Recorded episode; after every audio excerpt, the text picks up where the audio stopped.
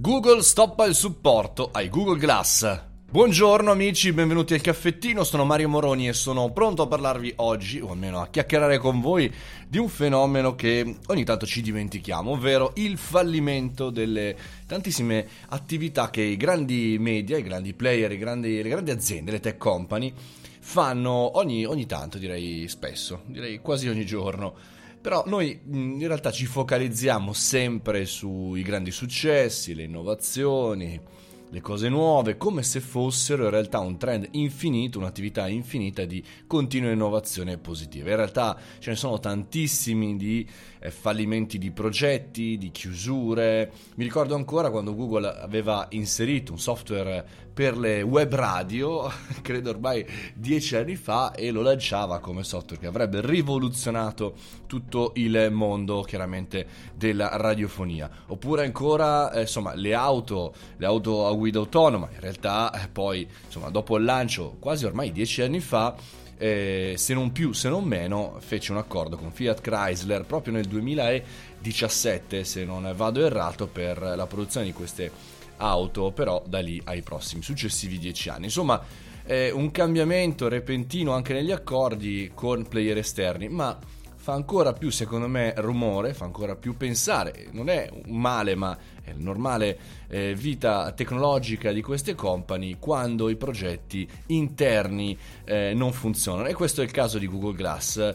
Eh, insomma, la controversa vita eh, di un prodotto che avrebbe o potrà, non si sa, eh, sconvolgere il mondo eh, non soltanto dell'intrattenimento, ma anche proprio di come utilizziamo noi i dispositivi, ovvero eh, questi occhiali, diciamo così, a realtà super aumentata con all'interno un super video e vi dicendo. Insomma, la notizia di questi giorni è che finalmente, eh, insomma, eh, sulla pagina di supporto di Google, eh, insomma, è, è, stato dato uno stop, diciamo, eh, per quanto riguarda il supporto al prodotto, quindi no aggiornamenti, no driver, no tutto fino al 25 di febbraio. Quindi, insomma, i servizi verranno bloccati.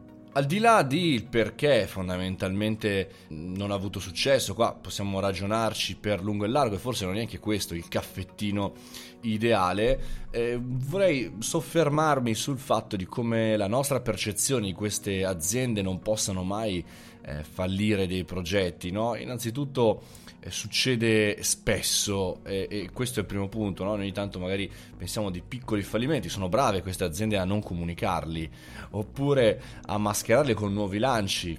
Eh, è chiaro che se due su dieci, come accade per il metodo Lean di questi progetti eh, funzionerebbero, chiaramente si ripagherebbero alla grande tutti gli investimenti e avrebbero un grande utile. Il problema che 2 su 10 è una bella cifra, insomma. Eh, in questo caso non c'è soltanto l'incapacità eh, di prevedere il mercato, come accade anche per le nostre aziende e i nostri prodotti, ma anche fondamentalmente magari un aspetto umano. No? Noi pensiamo sempre che qualsiasi cosa di innovativo, di funzionale funzioni, scusatemi la ripetizione, ma in realtà è, è, difficile sconvolgere la vita delle persone. C'era riuscito Steve Jobs con iPhone, però prima c'erano stati gli altri smartphone, in questo caso eh, i Google Glasses sono proprio insomma, l'inizio di una nuova esplorazione eh, nel mondo dell'essere umano. E poi chiaramente qua eh, dobbiamo fare un salto quantico per quanto capire in che maniera poteva darci dei, diciamo, delle funzionalità in più proprio il prodotto. Ma quando siamo davanti alle nostre progettualità che non funzionano, che devono essere migliorate, devono essere lanciate, ricordiamoci che anche queste grandissime tech company continuano a sbagliare, continuano a fare errori e hanno molto più soldi e molto più tempo di noi e anche loro ogni tanto si fermano. Una buona giornata a tutti, fate i bravi, questo è il caffettino www.mariomoroni.it se vi va, venitemi a trovare lì. Ciao!